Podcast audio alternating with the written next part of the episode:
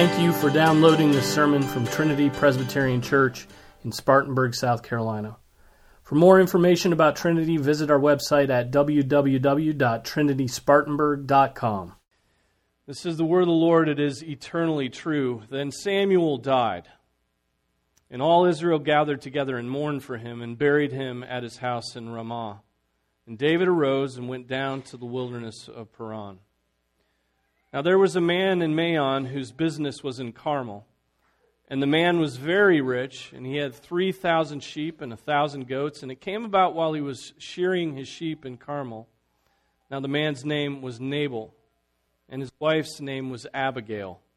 And the woman was intelligent and beautiful in appearance, but the man was harsh and evil in his dealings, and he was a Calebite. That David heard in the wilderness that Nabal was shearing his sheep. So David sent ten young men, and David said to the young men, Go up to Carmel, visit Nabal, and greet him in my name. And thus that you shall say, Have a long life, peace be to you, and peace be to your house, and peace be to all that you have. Now I have heard that you have shearers. Now your shepherds have been with us, and we have not insulted them, nor have they missed anything all the days they were in Carmel. Ask your young men, and they will tell you. Therefore, let my young men find favor in your eyes, for we have come on a festive day. Please give whatever you find at your hand to your servants and to your son David. When David's young men came, they spoke to Nabal, according to all these words in David's name, and they waited. But Nabal's answer, but Nabal answered David's servants and said, Who is David? And who is the son of Jesse? There are many servants today who are each breaking away from his master. Shall I then take my bread and my water and my meat that I have slaughtered for my shearers and give it to men whose origin I do not know? So David's young men retraced their way and went back, and they came and told him according to all these words. David said to his men, Each of you gird on his sword. So each man girded on his sword. And David also girded on his sword, and about 400 men went up behind David, while 200 stayed with the baggage. But one of the young men told Abigail, Nabal's wife, saying, Behold, David sent messengers from the wilderness to greet our master, and he scorned them. Yet the men were very good to us, and we were not insulted, nor did we miss anything as long as we went about with them while we were in the fields. They were a wall to us, both by night and by day all the time we were with them tending the sheep. Now, therefore, know and consider what you should do, for evil is plotted against our master and against all his household. And he is such a worthless man that no one will speak to him, that no one can speak to him. Then Abigail hurried and took 200 loaves of bread and two jugs of wine and five sheep already prepared and five measures of roasted grain and a hundred clusters of raisins and 200 cakes of figs and loaded them on donkeys she said to her young men, Go on before me, behold, I am coming after you. But she did not tell her husband Nabal. It came about as she was riding on her donkey and coming down by the hidden part of the mountain that, behold, David and his men were coming down toward her. So she met them. Now David had said, Surely in vain I have guarded all that this man has in the wilderness, so that nothing was missed of all that belonged to him, and he has returned me evil for good. May God do so to the enemies of David, and more also, if by morning I leave as much as one male of any who belong to him. When Abigail saw David, she hurried and dismounted from her donkey and fell on her face before David and bowed herself to the ground. She fell at his feet and said, On me alone, my Lord, be the blame. And please let your maidservant speak to you and listen to the words of your maidservant. Please do not let my Lord pay attention to this worthless man, Nabal. For as his name is, so is he. Nabal is his name, and folly is with him. But I, your maidservant, did not see the young men of my Lord whom you sent. Now therefore, my Lord, as the Lord lives, and as your soul lives, since the Lord has restrained you from shedding blood, and from avenging yourself by your own hand, now then let your enemies and those who seek evil against my Lord be as Nabal. Now let this gift which your maidservant has brought to my Lord be given to the young men who accompany my Lord. Please forgive the transgression of your maidservant. For the Lord will certainly make for my Lord an enduring house, because my Lord is fighting the battles of the Lord, and evil will not be found in you all your days. Should anyone rise up to pursue you and to seek your life, then the life of my Lord shall be bound in the bundle of the living with the Lord your God. But the lives of your enemies he will sling out as from the hollow of a sling. And when the Lord does for my Lord according to all the good that he has spoken concerning you, and appoints you ruler over Israel, this will not cause grief or a troubled heart to my Lord, both by having shed blood without cause and by my Lord having avenged himself. When the Lord deals well with my Lord, then remember your maidservant. Then David said to Abigail, Blessed be the Lord God of Israel, who sent you this day to meet me. And blessed be your discernment, and blessed be you who have kept me this day from bloodshed and from avenging myself by my own hand. Nevertheless, as the Lord God of Israel lives, who has restrained me from harming you, unless you, you had come quickly to meet me, Surely there would not have been left to Nabal until the morning light as much as one male. So David received from her hand what she had brought him and said to her, Go up to your house in peace. See, I have listened to you and granted your request.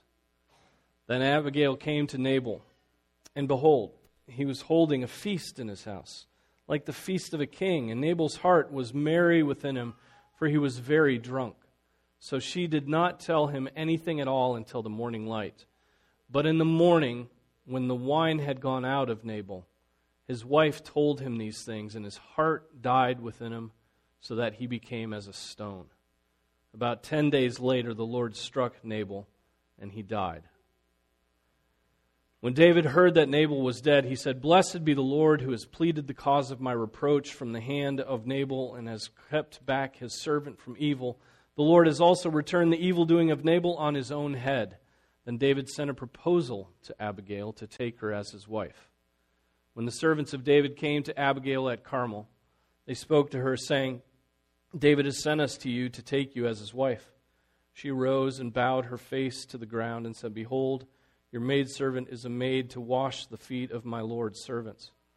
Then Abigail quickly arose and rode on a donkey with her five maidens who attended her, and she followed the messengers of David and became his wife. David had also taken Ahinoam of Jezreel, and they both became his wives. Now Saul had given Michal, his daughter, David's wife, to Palti the son of Laish, who was from Galim. This is the word of the Lord. Be seated.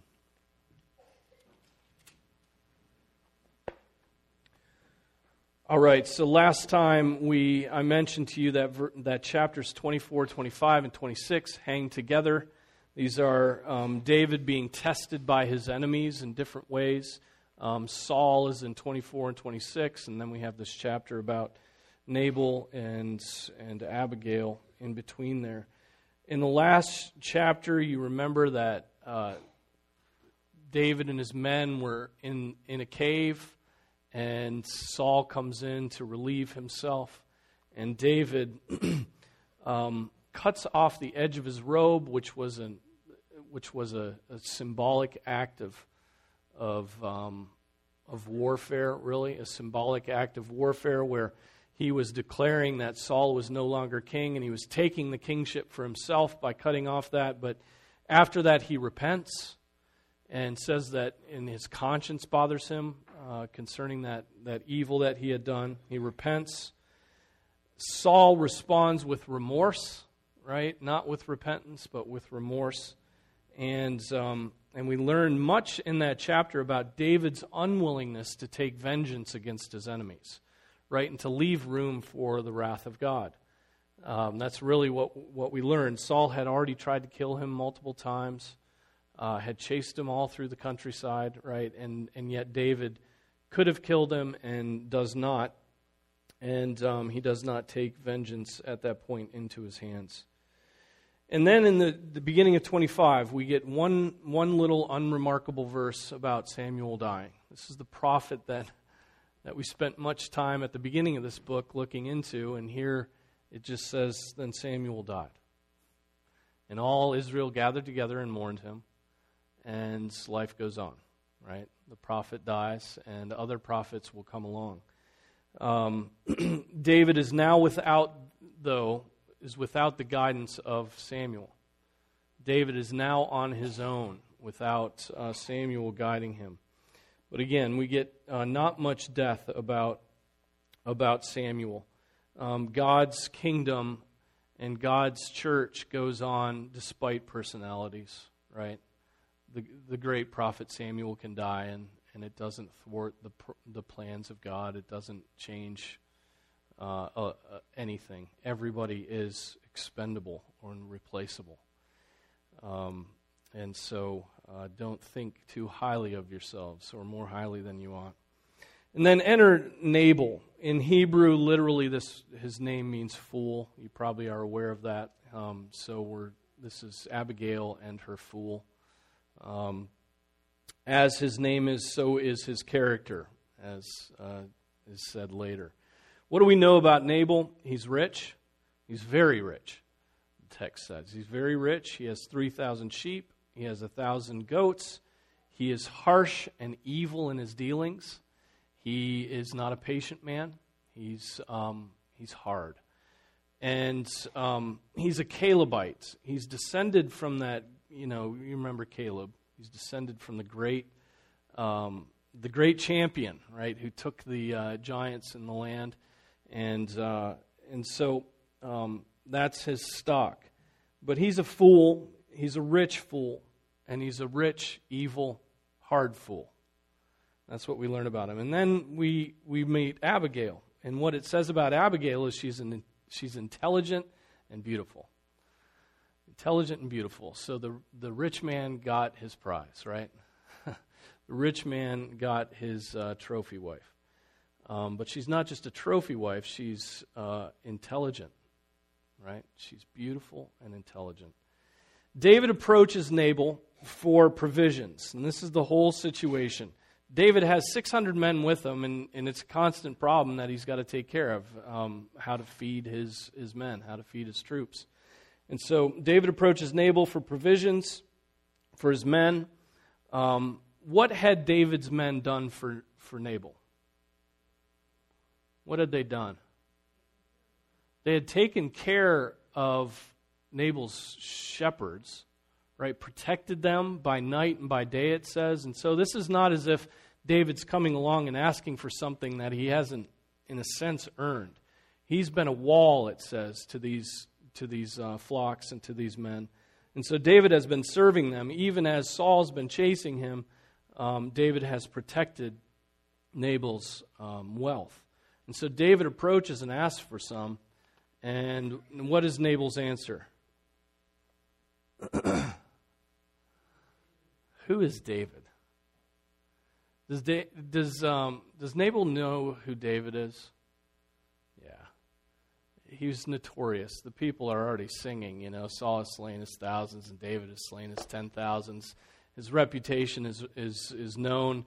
And so this is a, this is a slight right? This is Nabal's acting evil and harsh. Who's David? And then what does he call him? He calls him the son of Jesse. Who's the son of Jesse? Sort of an, as, as an insult. You know, the youngest son of Jesse, just a member of this tiny little household um, nowhere. Um, David's flocks were probably not as large as Nabal's. And so he insults him by calling him the son of Jesse, just as Saul had previously done, um, calling him the son of Jesse. Um, he also says there are many servants today who are each breaking away from his master. You know, in other, in other words, David's just a rebel. He's just a rebel. He's breaking away from his master. He's on the run because he's evil. Um, and so he's uh, Nabal is um, insulting him. And then we get this uh, verse 11, which is filled with the word my and I. Shall I then take my bread and my water and my meat that I have slaughtered from my shears and give it to men whose origin I do not know? So it's, it's his bread, right? He's saying, mine, mine, mine, mine, mine. All of this is mine, and I'm not going to give it to you. His self centeredness is, is certainly on display. So David's men report back to him, and David says, Gird on your swords. Gird on your swords. We're going to take care of all of his men. We're going to go kill them all. Gird on your swords. Each of you gird on his sword. 400 men then show up um, to Nabal's uh, doorstep. now, contrast this with the previous pastor. I mean, the previous passage. Think about it. He's not willing to lay hand on the Lord's anointed. But now David is tempted to lay hands on a nobody. Right? Nabal's nothing. Nabal's nothing compared to the king and compared to King Saul. And so the temptation that was on him in the previous chapter is on him again in this chapter the temptation to take matters into his own hand. And this, this time he gets as far as, as girding on his own sword and asking his men to gird on his sword. What did he do with his men in the previous chapter? Remember, he, he cussed them out, basically. He, he yelled at them vehemently saying, Don't take matters into your own hand. You can't kill Saul. So David ends up protecting Saul from his men. And now, when it's Nabal, this fool, David's perfectly willing to stir up his men toward violence. Okay? So think of that contrast. In chapter 24, David is the restrainer. He will not harm Saul himself or permit his men to do so, but in chapter 25, David has to be restrained. Right? He's bent on spilling Nabal's blood and that of his of Nabal's men because of Nabal's affront. Right? He's insulted him. Who is this David? Um, he refuses uh, to harm the anointed king, but is but is most willing to to uh, deal with just a private Israelite. Now Nabal's men, then, and this is a significant part of this passage and one that we overlook. But one of the young men told Abigail, one young man goes and tells Abigail, I mean, he must know that Abigail is trustworthy, right? But that one young man ends up saving this, in a sense, saving the kingdom. Because if David had shed innocent blood here, as he will later, before he was king, then the kingdom would have been ruined from the outset. And so this one young man, this one servant, goes and tells Abigail, does this good deed. Just think of your, yourself in that situation. You probably would have hesitated to say anything, letting the men um, deal with this. But it was right for this, this man to go and tell his wife, Abigail. And what does he go and tell? He just goes and tells her the truth. Behold, um, David came here, Nabal scorned him, and yet these guys have been great to us. These guys have protected us, they've been a wall to us, and so Nabal's response is foolish. Right? And so that's all he does, and then Abigail, Abigail, wise, intelligent, and beautiful Abigail, does what? Provisions David. She gets all that she can, right? She finds all that tasty food um, the um, 200 loaves of bread, two jugs of wine, five sheep already prepared, five measures of roasted grain, a 100 clusters of raisins, two cakes, 200 cakes of figs, loads them on donkeys, says to her young men, her, her servants, Go on ahead of me, I'm coming after you. But she didn't do what? Why didn't she tell Nabal? It's her husband. Isn't she supposed to submit to her husband? Right? Not when he's doing evil. That's exactly right. Right? Nabal would have would have continued to scorn David, and Nabal would have destroyed his household. Right? And so Abigail, when her husband is doing evil, takes matters into her own hands, as she should. David says, um, so Abigail does this, does not tell her husband, and she goes up to meet with David. That's a risky thing to do. David's bloodthirsty, right? David and 400 men are ready to attack, and Abigail goes up there with a few servants. taking, uh, taking matters into her own hand, and yet there's great risk for her. Um, and David says to her, Look, he returned evil for good. He's going to die now. And you got to, in some sense, you have to respect David for his, his manliness. Right? He scorned me. I'm going to take matters into his. I'm going to. I'm going to kill him. And yet, that is not. That's not respectable, right? That's not godliness. David says he returned evil for good. He's going to now die, and all his men. And so Abigail then dismounts, and what does she do? What's the first thing that she does? She what? She falls on her face, right? Uh, she fell at his feet. So she dismounts from her donkey and falls at David's feet. Very humble, um, pleading posture, right? And she humbles herself before David, and then her first words are quite uh, astonishing. She then accepts responsibility for her husband's foolishness. Right? Look at this. On me alone, my Lord, be the blame. Has, has she done anything to, to bring this on? No, she's not, um, other than being married to a fool. Right? She, she, but she takes this on and says, Look, on me comes the blame. Let me talk to you. And she, she appeals to David's what? To David's conscience. She appeals to David's conscience. The Lord has restrained you from shedding blood and avenging yourself by your own hand. She says that. The Lord, God, has kept you from avenging yourself. And so she's trying to get to David's conscience, saying, Look, if you are to go forward with this, you're going to be taking innocent blood and you're going to be avenging yourself by your own hand. Let God deal with your enemies. Let God deal with your enemies, right? That's what she's doing. She, in, in a sense, she's, she becomes a prophet, a prophetess, right? Because she's prophesying even now, and she doesn't know it about her husband's death that's coming. Verses 30 to 31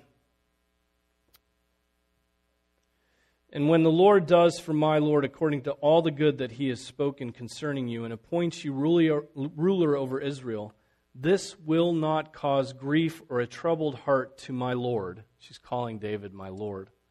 Both by having shed blood without cause and by the Lord having avenged himself.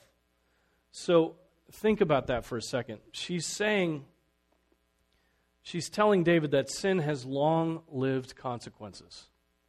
Right? If you do this, you're going to enter the kingdom, you're going to enter the kingship with this on your conscience. And if you don't think that that's going to affect the way that you lead, you don't know anything about sin. Right? Sin and dealing with a guilty conscience is often what motivates the actions of people.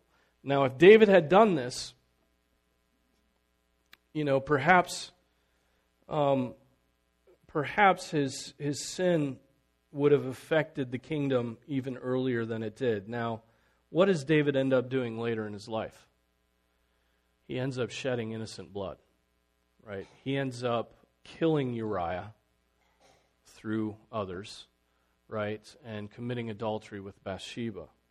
Now, in a sense, and as we get there, and we'll continue into 2 Samuel, you know, in three years from now when we get there, um, his, his utility as a king comes to an end when he commits adultery and, and sheds blood of Uriah. Um, at that point, the kingdom is transitioning towards Solomon and um, David um, David is an older man. But just think uh, from that point, think of David's household, think of David's kingdom. It's one of bloodshed, it's continuous bloodshed. His own sons are against him. Um, you, can't, you can't run the kingdom if the sons, the princes, are trying to kill the king, right? Um, what does David refuse to do from that point on? He refuses to discipline his sons, and they become like Eli you know, they become like Eli's sons, just an affliction to Israel. and so a bloodshed, that shedding of innocent blood affects his entire household. But think if David had done it here, before he's king. His whole, his whole king, kingship would have been one of dealing with that bloodshed. And it is Abigail's intercession here by the mercy of God and by God's providence that keeps him from that bloodshed. And that just makes you it makes you stop and think of the times when when God brought somebody into your life that restrained you, right? That kept you from doing evil, that kept you from um, going after your own flesh and ways, right? Um, those mercies of the Lord. But then there are times when when we've sinned, right? And and the way to deal with the, the conscience is to repent, not to act in other sin right? Not to further sin by sin, but it's to repent and to, and to lay those sins at the foot of the cross, right? And to trust in God and, um, and to be reconciled and to do that work. And so um, David was quick to repent after, after he um, sinned uh, by killing Uriah and committing adultery. He was quick to repent, but the consequences of that sin continued on in his household, right? Um, better not to have sinned than to sin and repent. Even still worse to sin and then try to deal with your conscience through. Proverbs 23 makes a big point about alcohol. right? Alcohol is, is, is to numb our conscience, right? That's why we, we um, drink, is to numb the conscience. And so um, that's the worst possible situation is to not go to God with a guilty conscience. Um, but better still is to be godly. Better still is to avoid sin entirely, and then the consequences don't come with it. Now, how does David respond? He repents. He's like, Praise God, you kept me from shedding innocent blood. You, you kept me from this. Blessed is your discernment. He tells Abigail that she has discernment. Right? She saw this whole situation when Nabal didn't, when David didn't even see the whole situation. She sees the whole thing and says and, and he blesses her for her discernment. You have kept me from sin. If you hadn't, Nabal and his men would be done, and the kingdom would be uh, weaker. And then he tells her um, to go in peace. And so Abigail serves as a roadblock to David's sin. She stands in between David and his sin and between Nabal and his sin. She's like a double roadblock here, right? She's, she's protecting her husband, but she's also protecting David um, from sin. Um, a roadblock to sin. That is the role of a wife for a husband, often. Should be. Um, Abigail was a roadblock to sin. A wife must often be an Abigail right? We need Abigails. We need, when we're evil, our wives need to stand up and say, You're evil. You're acting evil. You need to stop. God will not be glorified by this. And I will have to deal with the consequences, as will you. And so, um, notice though that she does this act of interceding in a very, um, fe- with a lot of feminine deference, even still. She bows to David. She, I mean, look how many times in that passage where she speaks where she says, My Lord. It's like Lord, Lord, Lord, Lord. It's the most frequent word in there. And so she's still being deferent and feminine in that. It's not as if she girds on a sword and goes to David to fight with him. No, she uses words and actions and kindness, right? Bringing food. She, she uses kindness. So Abigail then goes to Nabal. And what's Nabal doing? Going crazy. It says he's feasting like a king, right? He, he's feasting, he's drunk. She tells him, and it's interesting that his heart of flesh is changed to a heart of stone, right? The opposite of conversion, right? Where you go from stone to flesh. His flesh goes to stone, his heart dies within him um, suddenly he realizes that what, uh, what his actions would have led to if Abigail hadn't interceded on his behalf. And 10 days later, then, God kills him. 10 days later, God kills Nabal. And and you think about that. David didn't have to wait long for God to take matters into his own hands. He relinquished control of this. He did not shed innocent blood. He didn't shed blood by his own hands. And then God, 10 days later, takes Nabal out of the way. And no longer is he the head of that household. He, um, and so God, God, um, God blesses David in this sense um, and takes this man out of his way um, directly. David, David then um, David then sins by taking Abigail as his wife. Right? He's begun multiplying wives, hasn't he? Um, he's already had uh, Michal. He's already married Ahinoam. And now he marries Abigail. And um, this is contrary to the law. This is contrary to, to the law. It's contrary to God's word. By the time he is king, he has six sons by um, different women, all by different women. Um, 2 Samuel 3, verses 2 to 5 talk about that. And um, this becomes his habit. So when temptation comes upon David later with Uriah and Bathsheba, he already has the habit of multiplying wives. So Bathsheba is just another in the long list of wives and women that he's uh, surrounded himself with. This is sin. This is, um, this is David's sin.